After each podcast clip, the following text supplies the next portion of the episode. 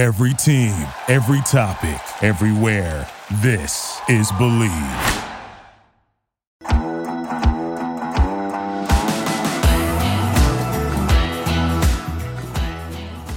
Bet Online remains your number one source for all your sports betting this season. Everything from pro and college basketball to UFC, MMA, and more. You'll always find the latest odds, team matchup info, player news, and game trends at Bet Online. With live betting options, free contests, and live scores for almost any sport or game imaginable. Bet Online is truly the fastest and easiest way to bet all your favorite leagues and events. Head to betonline.ag today or use your mobile device to join and receive your 50% welcome bonus with your first deposit. Make sure to use promo code BELIEVE to receive your rewards. betonline.ag, where the game starts. Hello and welcome to another episode of the Believe in OK State podcast. I am Meghan Robinson, joined as always by Yves Batoba and Justin Southwell. Huge win for our baseball and softball teams this weekend, or I should say, huge series win. OK State got the walk-off RBI single. But freshman Nolan Schubert hit that to clinch the series win over Texas. And Coach Kenny Gajewski earned his 300th win as softball swept the University of Incarnate Word this weekend. So go softball and baseball. We love to see it. That was awesome. I was at the game on Sunday when they did the walk-off and it was lit. Oh, you were at you were at the game on Sunday in Stillwater. That's true. Hmm. Celebrating the wife's birthday. Hmm. Had some family time. It's a good time. Hey, Justin, why do you hate Meghan? right. Why do you why do you show up to Stillwater just not tell your co-host and then just dip? It's fine. I was interviewing Aly Raisman and Laurie Hernandez, so yeah, right. It's fine. That's right. Yeah, you were doing cooler things. It all works out. But I could have come by and said hi before that interview had I known, but I didn't. So I didn't. Justin hates you. It's okay. You know, we'll, got to go to group therapy or, something. You know, you know what's great is I could just remove him from this chat right now and be done with him. But, but then the show's not as great without Justin. just forget all the times I've invited you to the football tailgates and all that. It's cool. It's cool. Yeah. Fair. We don't fair, fair. Fair. He has, but it's fine. It's fine. My feelings aren't hurt. But uh, but I did run into Coach Gundy. He was there on Sunday and uh, went up to him, said what's up. He definitely uh, recognized me, noticed me, gave me a huge hug. I'm just kidding. None of that happened. Uh, did you actually see him? Was he actually? No, he wouldn't. I did. Yeah, he was there. Uh, he. I I had to jog his memory on who I was by saying Justin Southwell. And of course, you know, that tipped it off. I think it's just hard, you know, it's been what, 12 years and he hasn't seen, he'd have to see me in a jersey, probably recognize me no, number 85. I'm not in pads and a helmet. It's been a decade. I understand. It's all Hey, but I your arms, your biceps are still as big, which is mm, good. I don't know. arguably. I saw Jamie Blatnick as well, and he is Still looks like he, a rock. He he's actually drawing strength from me. He's he's acquiring some of my muscle mass as he continues to get bigger and jump higher and run faster. And I'm going in the opposite direction. So it's so crazy. Yeah. it's actually pretty funny how much like Gundy will remember about some some of his players from the past. Like I remember I went up to him once and he was just like, Hey, yeah, how are things down in Miami? Yeah, I remember you left Notre Dame and you went down there. Yeah, so tell me, what are you doing now? Like he just started. I was like, I had no idea that you knew all this stuff, and it was just, yeah, just completely random. Um, but yeah, you just you just never know. You never know. So I bet you you go you go up to him, you say all that stuff to him. The next time he sees you, he's just gonna be like, "Yeah, Justin Southwell, number eighty-five. I remember you right, in yeah. Jersey. You had the huge biceps." I remember whenever he got scout team player of the week, like week three in 2009, like just random stuff, you know. oh yeah, I, I forgot about that. Thanks. But you know, like he said in his uh in, in his recent uh post spring game practice, somebody probably gave him the whole rundown, and then he came up to you and he was just like, "Of course, yeah, Justin Southwell, right. 85." Yeah. There are a lot of players on the football team, man. You know, it's a lot of a lot of people to remember. Yeah, it's like 130 guys over the last 10 years. It's a different set of roster every year. And even this last year, what he's got like 28 new players that he has to worry about. A bunch. And uh, yeah, just I don't. Uh, Props to him. Yeah, I don't don't blame him at all for not remembering me right away. So yeah, you either do something really well or you do something horribly wrong, and um, he'll remember you, I guess. mm.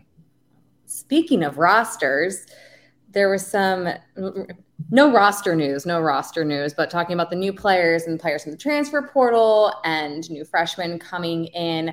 We all know that Gundy is not the biggest fan of the transfer portal. However, this week he decided to offer up what he believes would be a solution to make the transfer portal better and recruiting players a little bit fairer across the board. He wants to, well, he also said, he, he said that uh, you portal's a risk you have to take. Quote, you need to have car insurance, you got to have house insurance, you've got to have the portal. So I think Gundy is understanding while he might not like the portal, he understands it is important to college football. And his solution to make it better is to offer players contractual scholarships. So players would be able to sign a one, two, three, or four year scholarship offer of their choosing. If they were only to sign, let's say they're a five star recruit, was the example he gave, they could sign a one year contract, a one year contractual scholarship. And at the end of that season, have the decision hey, do I want to resign at OSU or do I want to test the waters and potentially move on to greener pastures? How do you guys feel about this idea of contractual scholarships? It sounds a lot like the NFL to me in a way. The NFL is still a lot different because people are, you know, NFL teams are drafting you. And yeah, this is the case where you get to choose where you're going to college. So yeah, I don't really like the idea. I don't know how much it would work, how much it would solve the issues that are coming up in the portal. Um, I get where the the mindset is. It's just I just can't imagine, you know, kids making these kind of decisions, signing that kind of contract, having that held over them if that if something's going wrong in practice. Um, what that looks like if you sign something for four years and then you decide three months into it it's not a good fit for you like i don't know Yves you you've dealt with that side of things on the nfl so how how would it translate to the to college football players I think it's a good thing. I mean, honestly, I first of all, I appreciate the essence of what Gundy is trying to say here. Like, if you make a commitment to something, just honor it all the way through. And you know, when it comes to this, kids are already kind of signing these contracts anyway, quote unquote contracts. Whenever they sign that letter of intent, I think this just allows it to be legally binding. And you're saying like, hey, commit to something. Like you said, you were going to commit to something. So let's actually make sure that that commitment is all the way through, whether it's one year, two years, or four years right? Um, something has to be done with the transfer portal. I know that I've been known to be extremely pro player in the past. I speak up for the player. I think that players need a greater voice when it comes to legislation and all these things. But goodness gracious, like you got to give the give something to the coaches as well. Like I got to know what my roster is going to be. I need to know what that turnover is looking like. And you know, I've proposed a couple things in the past, but I think that if you can have a contract and you say, "Hey, no transferring unless your coach is able to leave, right? So I'm hey, I'm locked into a four-year contract. I can't transfer at all unless my coach is able to leave. Okay, I think that's that's fair, right? Or only one transfer is allowed if it's not because of a coach departure. You know, like something like that. Like let's have some meat in the middle in here somewhere. So does but, that mean like head coach or position coach or the coach that recruited you? Because that can all be different. I would say head coach. Just just keep it simple. Keep not position coach. Not position coach. Yeah, but that, I mean, position coaches come and go all the time. You know, I, like I exactly. And that's why I think that it could be such gray area for these players to be like, well, my position, why can't I leave? And and it might not even be to where they're leaving. They might just decide that they want to go to another university just because, and it's a yeah. convenient, you know, coincidence that oh, also my position coach is leaving, so I'm out, I get out. I'm free. How much time did you guys spend with your position coaches in practice compared to Mike Gundy? Oh, it was all position coach yeah. almost. Yeah. And I understand the value of a head coach and the importance of that, but I also think that the position coaches are oftentimes the ones doing a lot of the recruiting and on the visits, and it's not just Gundy. And you see it, you know, if I wasn't it was it Tanner McCalister? Is that who left to go to Ohio State with Jim Knowles? Yeah. You know, if you have that mm-hmm. bond with him, it's like, well, I'm with Coach Knowles all the time. That's the guy that I am spending a majority of my practice with. I want I came here to play for him and now I can't play for him. And I understand that position coaches leave all the time. I mean, maybe instead of position coaches, you make it offensive or de- defensive or special teams, you know, coordinator, coordinators, and not just those coaches. But if I have a bond with, you know, if I'm playing DB and I have a bond with that coach, and they're like, you know what, I'm taking the defensive coordinator job at this school, and he's like, do you want to come with me? 100%, I'm going with him. First of all, Meghan, I love that you said you're playing DB because that is the oh, right position to be playing. 100%. yeah, but no, I think you're right. I think you're right. If it's going to be the head coach or coordinator or even your position coach, yeah, you should feel free to quote unquote get out of that contract and transfer out. I'm not opposed to that. But I do think, Yves, to your point, people it does it has become the wild west. We've seen players who have transferred several times and you know gone from school to school to school. So let's just say my position coach were to transfer at Oklahoma State, becomes the DC somewhere else, becomes a DC at Arkansas. I'll pick an SEC school, okay. um, not just to go to Big 12. And I'm like, all right, well, I'm going to go to Arkansas with him. Let's say they clean house in Arkansas. They have a terrible year. They clean house. Well, then I shouldn't also then be able to just pick up and follow him. You know, I think that there is kind of that, okay, you get one transfer and that's it something like that. I don't know if it's it's so hard because college football is constantly changing more so than the NFL. You see NFL head coach turnover every year, but not to the same extent as college football. Also, there are 120 something FBS, FBS programs, yeah. And there's 32 NFL teams. So the turnover is going to be a little bit less. And I do think that if I'm coming to a school like if I'm coming to Oklahoma State because my dream is to play for Mike Gundy and Mike Gundy leaves, I should also be able to leave. But I should not be able to bail every single time a coach changes a school. And that's where these contracts could really come in handy, mm-hmm. right? To where you yeah. go and you you know, you put that in writing. Okay, I get one transfer and then after that it's, you know, I stick to the commitment to the length of the contract that I signed with that university. Because if you are going to turn it into a business anyway because you are getting paid for your name image and likeness well let's make sure that there are you know some things that are business related that actually bind you to the commitment. So but, but then you have the other side of this right where let's say you're playing at colorado and then all of a sudden Deion sanders comes in and he's your head coach now and then it's like i, really I didn't recruit you. I don't want you on my team but hey, I signed this contract. Like, what are you talking about? And it's like, I got more power over you than that. So you can go transfer somewhere else if you want to, you know, and maybe you don't get picked up in the portal and you're just SOL at that point. Like, well, that's actually, that's actually one of the things that Coach Gundy said in his uh, proposal of this thing, where he mentioned that, okay, like if the coach agrees and, and you mutually agree that to let you out of the contract and you're able to get out of the contract if you want to. So, I mean, but I'm saying, what if you want to stay and the coach, the new coach that comes in is like, I don't know anything about this guy and I don't like the way you looked at me in the hall one day and I want you gone. I well, you can still stay. Get over it.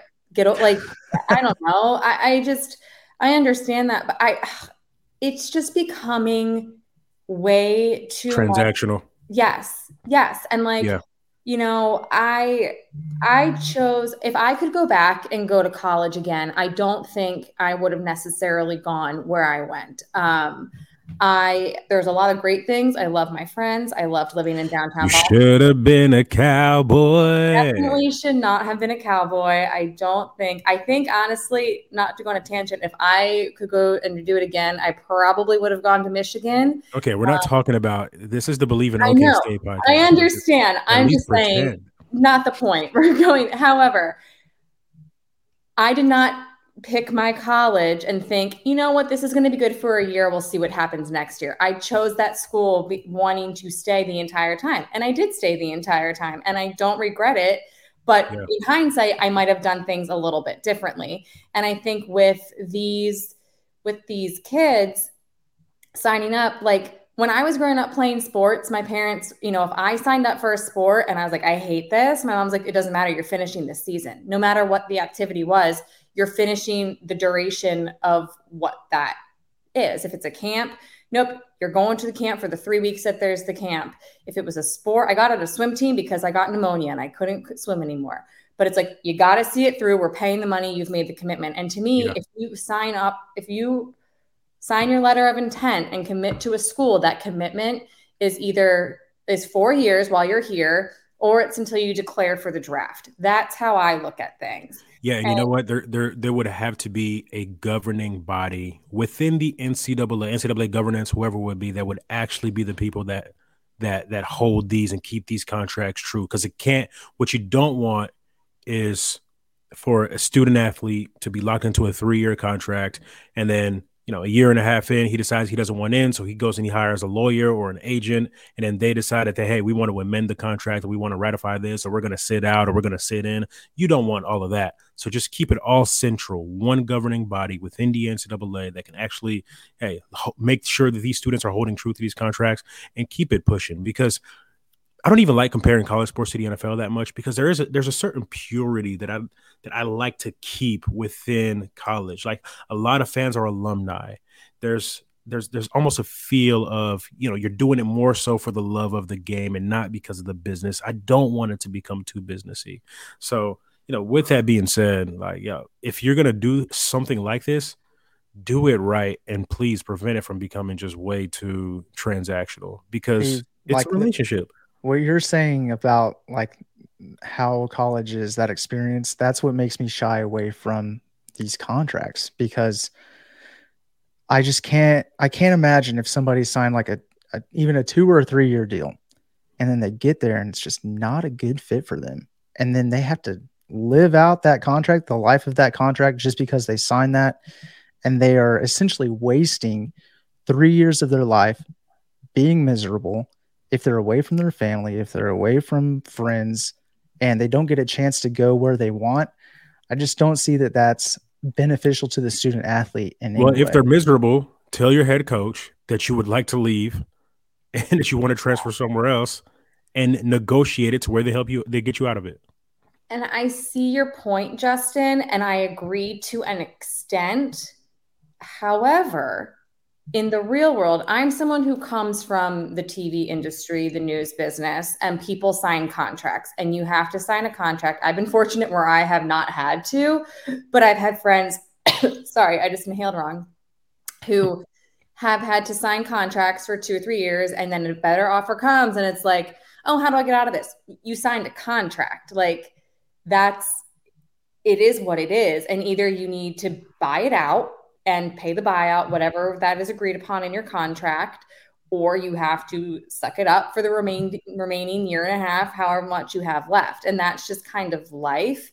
And I think that there are a lot of kids who enter the portal who it's for it's it's not if you again if you have a Spencer Sanders Trace Ford, they're going to better their position to get drafted because they're that top tier of players who has that chance to play at the next level and they're moving on. I mean, you see it, Avery Anderson, I think, just announced today that he's entering the portal for his last year.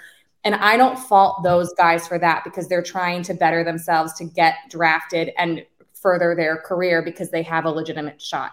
I'm talking about the guys who are not at that level, will not yeah. play beyond college and are sad that they're not starting. Well, maybe you should have gone to Middle Tennessee where you would have been a starter as opposed to coming to Oklahoma State because your dreams were playing FBS, knowing you had you there were four quarterbacks ahead of you or something yeah. like that. And, and you know what? It could honestly make the greater landscape of college football way more competitive if people would go where they have a better chance of playing. So I'm, I mean, look, I'm not opposed to it, and the, the transfer portal is so fast paced. You know, over three thousand people, 2021 and 2022 entered the portal compared to just the year before that, 2,600. The year before that, back in 2019, 2020, you had 1,692, and then before that, it was 1,717. So just think about those four years and how fast things have changed. Uh, it's not slowing down anytime soon. So something has to be done to actually ratify this. Yeah, I mean, but going back, I'm just saying, like we kind of took it at face value. If you get into it deeper, at like a psychological level, you'll have a guy that complains that he can't get out for a second, maybe he goes into depression for a little bit. And then he decides he wants to just completely blow the program up from the inside and be a cancer. I mean, those are things that you have to to worry about whenever you've got somebody locked into a contract. And I just I just don't know if that's the best thing for the student athlete. Like for one, students still come in before athlete, and I understand that there's transactions that are coming into play here, but as far as like being able to have power over your college career, I think that that's like the most important thing that a college player can hold on to. And Sign a with these deal. contracts, they're just signing that away. Sign a one year deal. And you can resign after that one year. There's nothing saying that you can't. I just, I, there are so many different scenarios too with the transfer portal, and each person transfers for their own reason. Whether it's they don't think it's fair that they've got they got little to no playing time, or my coach is leaving, or Or like in the episode where we had with Shamil because of a family issue and he needed to be closer Right. to home. and so I- I think that there, but I, I think that the transfer portal in general has become the wild, wild west. You see players entering for whatever reason, and I think that there does is is the contractual scholarship the way to do it. I don't know. And is it going to happen? Probably not. That was just Gundy coming up with a solution, you know, offering up a solution to how he think he thinks he can make it better. And Justin, I I agree. I think that you know, college, everybody, it's it's important, and having a good college experience is important. You're paying a lot of money. Those Yeah. are four of the best years of your life. Not to sound cliche. Um, and I think that having that great experience is important. That being said, I think part of college is learning how to be an adult and grow up and Yeah. learning that life is not always fair and things are not always going to go your way. And if Yeah. the solution to you not getting playing time or you feeling like the coach is mean to you is you walking away, that's not going to fly in the real world. Yeah, got to prepare you for life. And Mhm. you know, to remember, these are institutions of higher learning. So as long as they don't lose like that that pure essence of it, it's fine. But you know what? Major props to Coach Gundy for actually just throwing something out there that is innovative. That's a little bit, you know, contrarian out of the box. Well, we see it all the time, though. I mean, he he comes up with ideas that sound kind of outlandish at the time, and then sure enough, a couple of years later, Yeah. we're seeing it play out. Yeah, and people go back, they're like, "Oh my god, this guy was a genius." Yeah, it does happen pretty often. Well, we'll see what happens. If you have an idea on how to improve the transfer portal, let Drop in the comments. And if you think the transfer portal is great, let us know that too. And I'm not, I don't think we should ban it completely. Obviously, people should have the right to transfer, but I think there needs to be some sort of bylaws in place where you can't just be like, you know what, I'm over Oklahoma State. I'm going to go to OU. After a year, I don't like OU. I'm going to go to West Virginia. You know, like, I just, there's gotta, gotta be a method no, absolutely. to the madness. One of the things that comes with the portal, if players are graded or regraded, and we had a listener drop us a comment on YouTube asking a bunch of questions about grading players. And are players graded for each game throughout the season? How does the whole grading process work? Oh, uh, so I don't know how much I remember from this. I, I kind of remember like in practice. So we got graded for practices, and I remember being graded based on effort. And basically, you would get a plus or a minus every play. And if there's any kind of gray area, it would be counted as a minus. You had enough minuses at the end of the day, you're going to hear about it. So, um, as far as games, uh, I don't.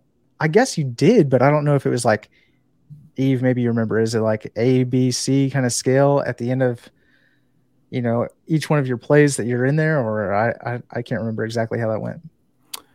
Yeah, a, lot of it had to do with uh, th- there's just all these different categories, and some of them uh, they're escaping me. So it has to do with did you play the right technique, the right play, how well did you play it? Effort was one of them. Um, as a DB, one of the things that we used to get graded on was FOP, which was called fall on pile.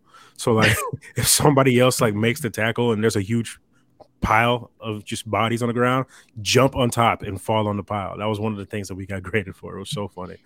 Uh, like Yeah, because if the get- whistle hasn't blown yet, exactly, you gotta get that like, running back down. fail, dive Yeah, in there, jump on top. Um, but so yeah, I mean, coaches grading you. oh yeah, the coaches, yeah. the positional are 100% coaches, yeah. grade you not just after practice, but especially after every game. And the grade that you get within the team matters so much more than what the outside world is actually, you know, thinking or saying. Somebody could go out there and have a bunch of great stats and have, you know, a C game, because they they messed up and then they did really well on you know two three plays. So Mhm. it, it actually just holds the player accountable. And you have some coaches that are really really tough graders out there, like hard graders. Post it. Remember, like in, in high school, where teachers would post the grades, and you'd have to Oh, like man. find your student ID number and your Wow. grade.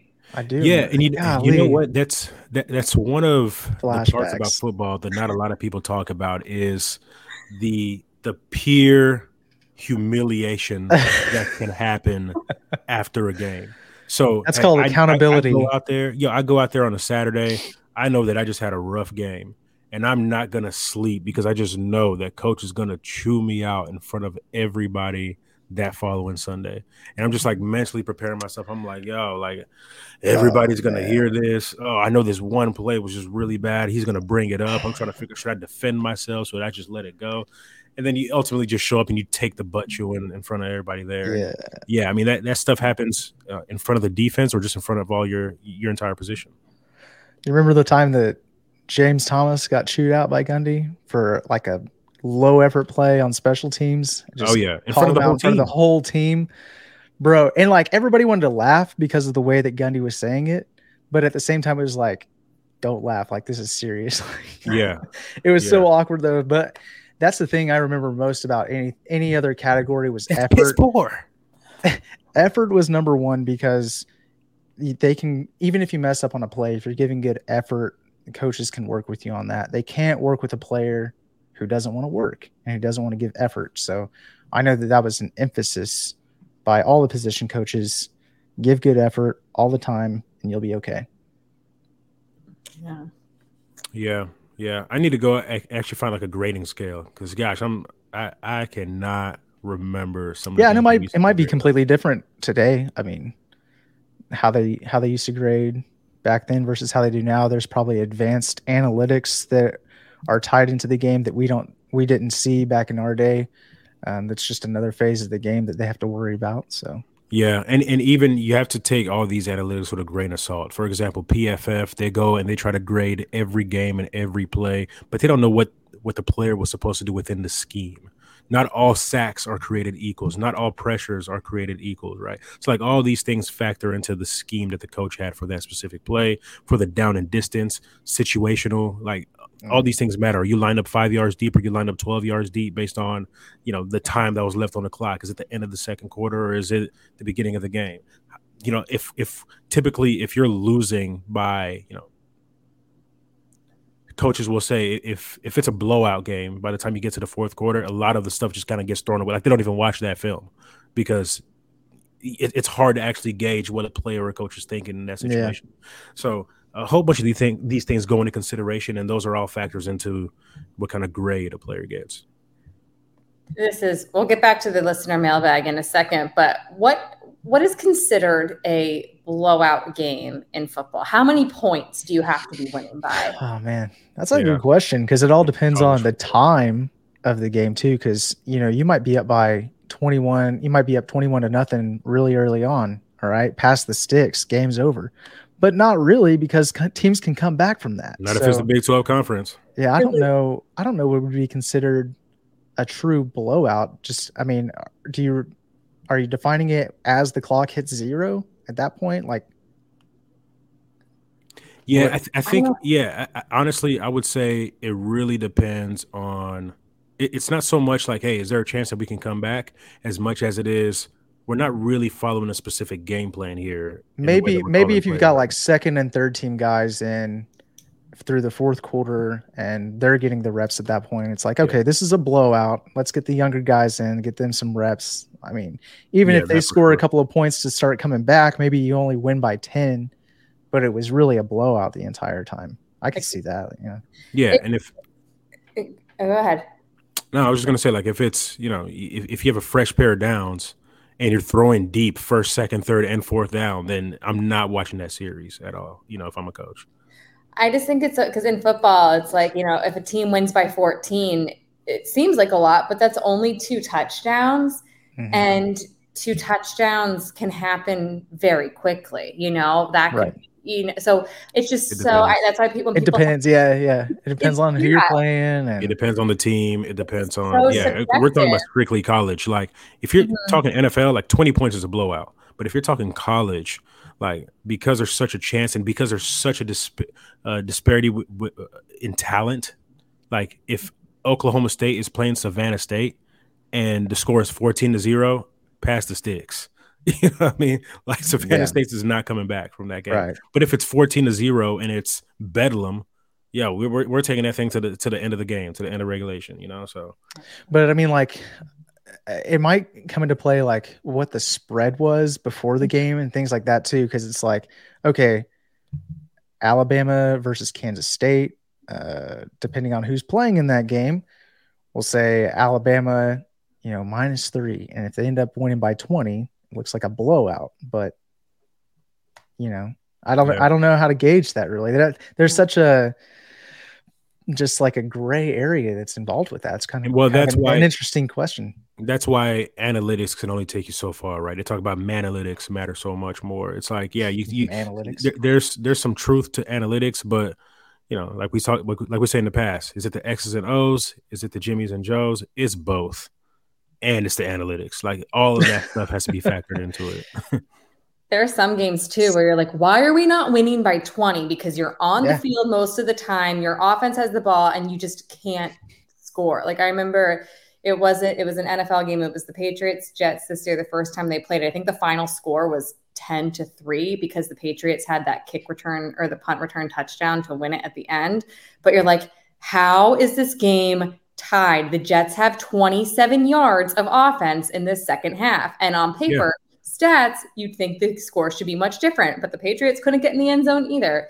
Yeah, how is it that OSU could have a season to where you're top two in the conference, but you go to Ames, Iowa, and you're struggling to beat Iowa State? You know, matchups matter so much.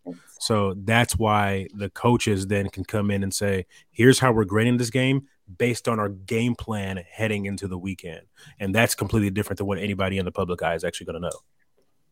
Then you go back to that 2011 season and look at final scores because I know Texas Tech that was a blowout for sure, won by Yeah. 60.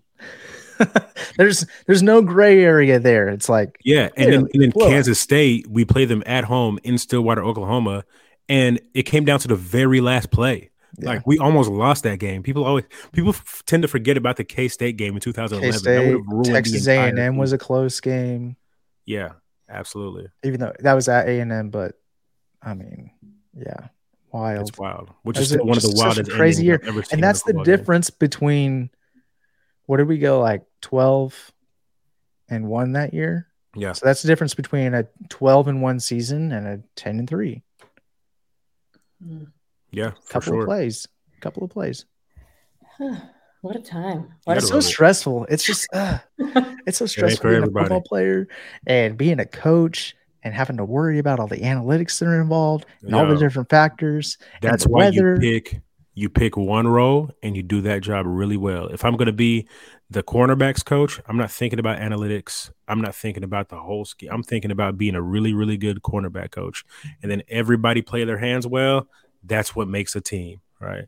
Hey, game clock operations, who's going to be in charge of calling timeouts? You just do your job really really well. That's it. and then everything comes together. so easy. So telling me Yeah, Yeah. that way you don't have to stress about it. It's so much more stressful being a fan than it is being a player. I'll tell you that right now. It is way more stressful being a fan because I'm thinking about all these things yeah versus me as a player. All I have to think about is, okay, let me get in my position and make sure that I jam him. And then whenever he comes off the line, I'm not opening up my hips too quick and I use the sideline with, for my good. Like that's all I have to think about. Like everything else, ugh, I can't or imagine. if if your position group so if, if uh, you're on defense right and the, your offense is out there and you get to kind of not relaxed, but you get to watch the game from the sideline a little bit it's like ooh that's okay i see you you know Yeah, and even those moments are rare because typically, whenever you go to the sideline, you're over here, you're huddled up, and you're thinking about the next possession or correcting Yeah. something from the previous possession. So that's whenever the blowout games are fun because you don't have Yeah. to worry about that as much you get to go support your guys Yeah, hey no. Do you remember that time? This is, I think, this must have been 2010. We were playing Kansas. It was going to be a shutout. We were beating them like 50 something to zero, and Rachetti put so much pressure on the entire defense at halftime. He was like, "Y'all mofo's better not allow a single point. We're trying to get a shutout for the first time in history since blah blah blah blah blah." So like he put a whole bunch of pressure on the defense to make sure that nobody allowed a point. Uh, we didn't get a shutout though. We did not get a shutout. Shutouts are really rare. It's hard. They're It's so hard, hard. to get a shutout. 74 to 0 against Savannah State. I'll never forget that. Uh, 84 nothing. 84 Uh, 0. Yeah. And yeah, 2012, I saw Yves was running down the field on the kickoffs, always the first one down. It's a game that stuck out to me, but Always the first uh, one. Wes Lunt, remember that name? West Blunt, Blunts, baby. 11 Tracy for Moore used to call 11. Uh, I thought it was the next Brandon Weeden. It was a The good rise time. and fall of Wes Lunt's. I don't know how. Yeah. All right. Well, we will go to one more mailbag question. We went on a little bit of tangent. Sorry. We've been talking about coaches It's the off season. Yeah, this is it's tangent season. tangent season. We'll hit more mailbag next week, but this will be our last one for right now. We've been talking about coaches and the importance of them and how you have connections with them. I think I know the answer to this, but the people want to know, guys, who were your favorite coaches when you were at Oklahoma State? Go Yves. Who do you got? You know who um is an underrated coach was Coach Gillespie. Do y'all remember him? Mhm. Uh, he was the running backs coach, Rob Rob Gillespie. Is it Gillespie or Gillespie? Gillespie. Gillespie, right? Yeah. And he's he's currently the running back coach at the University of Alabama. But whenever I got there, Oh, wow, I he was coaching the RBs and the fullbacks. And I just remember that guy knew how to teach. You know, like that's one thing that just stood out to me. I wasn't I, I wasn't an offensive player, but I remember being around him, hearing how he spoke to his players, um, and like commanding attention, treating you like you are a grown man, knowing how to correct people, and really like just he he's a guy that really understood football. And one thing about coaches, um, you know, like the ones that you respect the most are the ones who are like real family men. You know, Yeah, another coach that sticks out to me is Jason Jones, who was my cornerbacks coach. love Coach position coach. Jones. Yeah, you know coach jones would invite us over to his house. We would eat dinner. We would eat lunch with his with his wife eat with his kids there at the house. And you know we talked about things outside of football where we actually spoke about life and you know someday you're going to get married and make sure that whenever you get married e flexibility is a key to longevity. You're going to you're going to thank me whenever you get married for that and he always used to say that to me flexibility is a key to longevity so like just little things like that. And then after you graduate, you know, we're friends on Facebook and he'll shoot me a message. Hey, I saw that you did this, this, congratulations. Like those are the things that stick out. So I would say those two, outside of the obvious, of course, like Todd Monken. We've talked about him in enough episodes. But Waiting Uh, for that one. yeah, Rob Gillespie, Jason Jones are two coaches that instantly just uh, pop in my head. yeah. Coach Jones is really cool. Uh, so for me, these are mostly like the scout team coaches that we would be lined up with on a daily basis. So I'm thinking of Jamie Thompson, always The getting man. everybody's jazz level up. The man. Uh, he would sometimes act like he was going to wrestle me, and I'm like, bro, you don't want any right now. Like we were just, you know, we had the fun back and forth, of course. OK State fans should know who Jamie Thompson is. He was a safety at OK State. Yeah, playing in the NFL for a little bit with the Jets. That's right.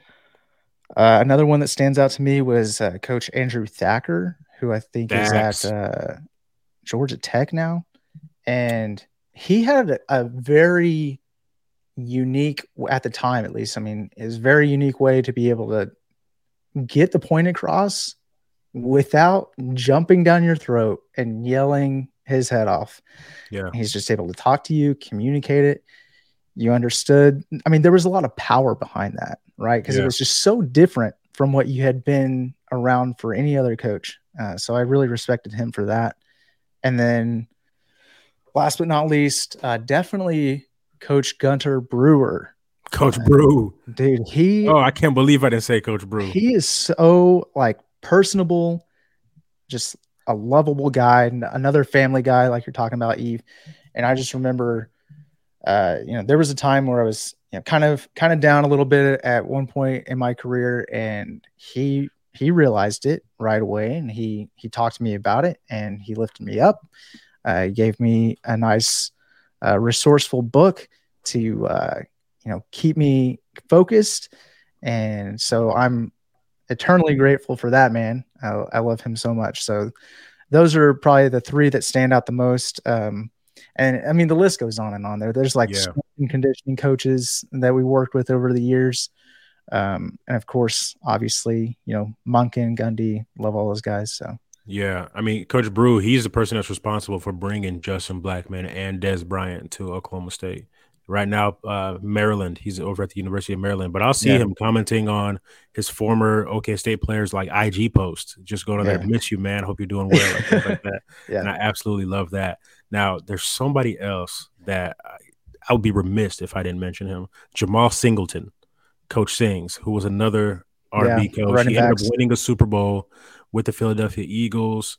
Uh, I'm pretty sure he played in the Super Bowl this year. Yeah, he coached the Super Bowl this past season as well. Lost um, to the losing team. I can't remember who was in the Super Bowl. Who who the heck was it? Eagles, Chiefs, Chiefs. Eagles. It was Eagles Chiefs. So yeah, so he was on the Eagles. He was on the Eagles there too. Um, But he was with on the to Colts for a minute. I think. was with the Colts. Yeah, Coach Frank Gore whenever he was at the Colts. Um, but like that's a guy who I just remember always had great energy whenever he would walk Yeah. through the locker room headed out to practice. Uh, so what I used to do, like one of my rituals was just I would I would sit after we were done with meetings. I would go to my locker and I would just read my Bible. Like that's what that was just what I did. And he would always stop by, be like, "Hey, what you reading?" And when we would just rap, like have like a mini Bible study, like five minutes right before we went out to practice. Like that's the stuff that sticks out to me. You know, Coach Sings was the man. Oh, wow. Well, we will answer more of these mailbag questions in future episodes.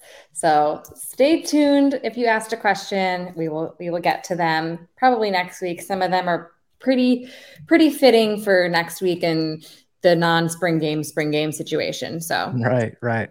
Stay tuned. Moving on to news and notes. Oklahoma State Athletics announced this week the six honorees for the 2023 Hall of Honor. They are David Buddy Arndt from wrestling, Justin Blackmon, football. The Your- goat. Guys, I know that guy. uh, Rickie Fowler, men's golf. The Yolan- goat. the ambassador. Yolanda Odenio, soccer. Let's go. Ann Pitts from women's golf, and Legends Division honoree Shelby Wilson in wrestling. So, t- congrats to the six of you. That ceremony will take place in September. So, in about a little less than six months from now. But congratulations in advance. You have Mhm. all earned the honor. That is awesome. No, I'm I a need to make you out there for that. That uh, Fowler and Blackmon aren't, aren't already in it, but you know, what do I I, guess yeah, you, you you must have to be out long enough or something like. Well, actually, did we just recently start doing this? Like, isn't this a pretty new thing? Uh, I don't I don't know when they started doing it. I know they like missed a year or two because of COVID, I think, and they wanted to have the ceremonies. But Gotcha. Yeah. Uh, yeah, so like, con- but congrats to the six of you. Congrats. Yo, Better when we when we went back to OK State in 2021 because it was a 10 year anniversary Oh, of that was the coolest. Yeah. Yeah of the- 10 of the year Fiesta Bowl season. of, of the of the Fiesta Bowl season and being out there first time for a lot of people seeing Blackmon in years you know out there got his dreads out. But whenever we went out at halftime to get honored and uh, somebody gave Weeden a football and he goes hey Justin go out to the end zone I'm gonna throw it to you. And Justin's like dude this is so much pressure right now. I'm not ready like, "You know, In front of like a sold out crowd for the Right. Baylor So he's like, 2021 "Yeah, game. let's do it. So he just runs out there, goes to the back of the end zone, throws it. Yo, I'm telling you, people were crying in the stands. Yeah. Like literally, as soon as he caught that ball, people were legit tears. I felt emotional. Like it was just such a dope moment to see Weeden to Weeden to Blackmon another time. Uh, so many people love love Justin Blackmon, and I hope that he he really feels that and knows that. I was at that game. I was didn't know you guys then, but I was there supporting you, but not knowing that I was supporting you. 'Cause I didn't- Nice. yeah. Look at us now. Look at us now. For your 20th Who would have thought? Be like, Not me. I know those guys. Love it. All right. Uh, we talked about baseball and softball big wins this weekend. And Juaron Watts Brown, Big 12 pitcher of the week for the second time this season for his performance against Texas. But wait, there is mm-hmm. more. He was also named the Perfect Game Rawlings Pitcher of the Week and tabbed as one of collegiate baseball's National Players of the Week. He pitched eight innings, 12 strikeouts, allowed one run on three hits.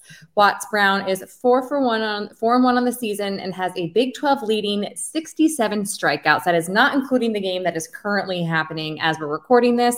And that 67 strikeouts ranks second nationally. I don't even know if he's pitching tonight. So uh, it might it could just still be at 67. I'm honestly not sure who's pitching for for OSU tonight. But congrats to Juaron. Yeah, probably not for Tuesday night, but here I was worried about, you know, losing was it Justin Campbell? Uh and here comes in another guy just reloading. It's a beautiful thing. Yeah, go baseball. Yeah. Gotta And love it. Shout out women's tennis. Alana Wolfberg was named Big 12 Player of the Week after a dominant performance over the weekend. She went 2 0 in singles, 1 0 in doubles, including an upset over Iowa State's 53rd ranked Ange Oby Kajuru. I apologize if I mispronounced your name. I was looking for pronunciations, could not find them anywhere. Uh, Alana Wolfberg improved to seven and one on the season. So congrats, Alana. And in tennis news, it is Bedlam week for both men's and women's tennis. You know you. The women head to Norman on Friday, and the men's matches start tonight, Thursday night. If you're listening to this on Thursday, men's matches start at 6 p.m. here in Stillwater. Free tickets, free pizza, and a free prize for the first 50 fans. So go support your men's Nice. tennis team as they beat OU. Of course. I would, yeah, I would love for the tennis courts to just get absolutely rowdy, just in between sets, like just Yeah. yelling people's ears off while they're over there as if it's a football game. That would be amazing. So I, I mentioned I was at that baseball game against Texas on Sunday, and they posted the women's tennis score from that Sunday. They beat West Virginia seven to nothing. And I mean, I don't know a ton about tennis, but I know if you beat somebody seven to nothing, that that's like a blowout, dominant performance. That's a so blowout. That's a uh, good grade. That is really great going right into Bedlam this week. So I love that for the women. And can't forget about our cheer team. Our cheer team leaves for Daytona this week. They are going for their three-peat national champions. They're back-to-back national champs. They are going for the three-peat this weekend in Daytona. I think they compete on Friday and Saturday or Thursday. I think Friday, Saturday are when they compete. I'm not positive. Don't quote me on that. But if you're listening on Thursday, look up the schedule. It'll be on FloSports. Your national, your reigning national champ. So excited! I got to spend some time with the cheer team over spring break, and I am so excited to see their final routine because some of those stunts that they were putting together looked absolutely crazy. And I hope they crush it. And we did a story on them on Inside OSU. So if you want to watch more about the cheer team, head on over to Inside OSU. Shameless self promotion. Watch that piece, but go cheer. Incredible athletes. True I- athletes. I'm t- yeah, I had some homeboys, some homegirls that were on that cheer team back They're whenever insane. I was in school, and it, the stuff that they do athletically is unbelievable. Like they deserve a whole bunch more respect for what they put their bodies through. It's unreal. what you see at football and basketball games is the smallest of sample sizes of what these Oh, athletes yeah. can do. It's it's insane. It's That's absolutely it's the difference between cheering and stunting. These Yeah. girls are stunting, They there. and guys. Yes, there. It's yeah. I'm I'm pretty pumped to see the final team. Best of luck to OSU cheer. And with that, that brings us to the end of this episode of the Believe in OK State podcast presented by Bet Online. Like, share, subscribe, comment, follow, do all the things. As always, we appreciate our loyal and true listeners. Once again, I'm Meg, joined by Justin and Yves. Thank you always for listening, and go Pokes. Go Pokes. Go pokes. Beat OU. Go you. Beat OU.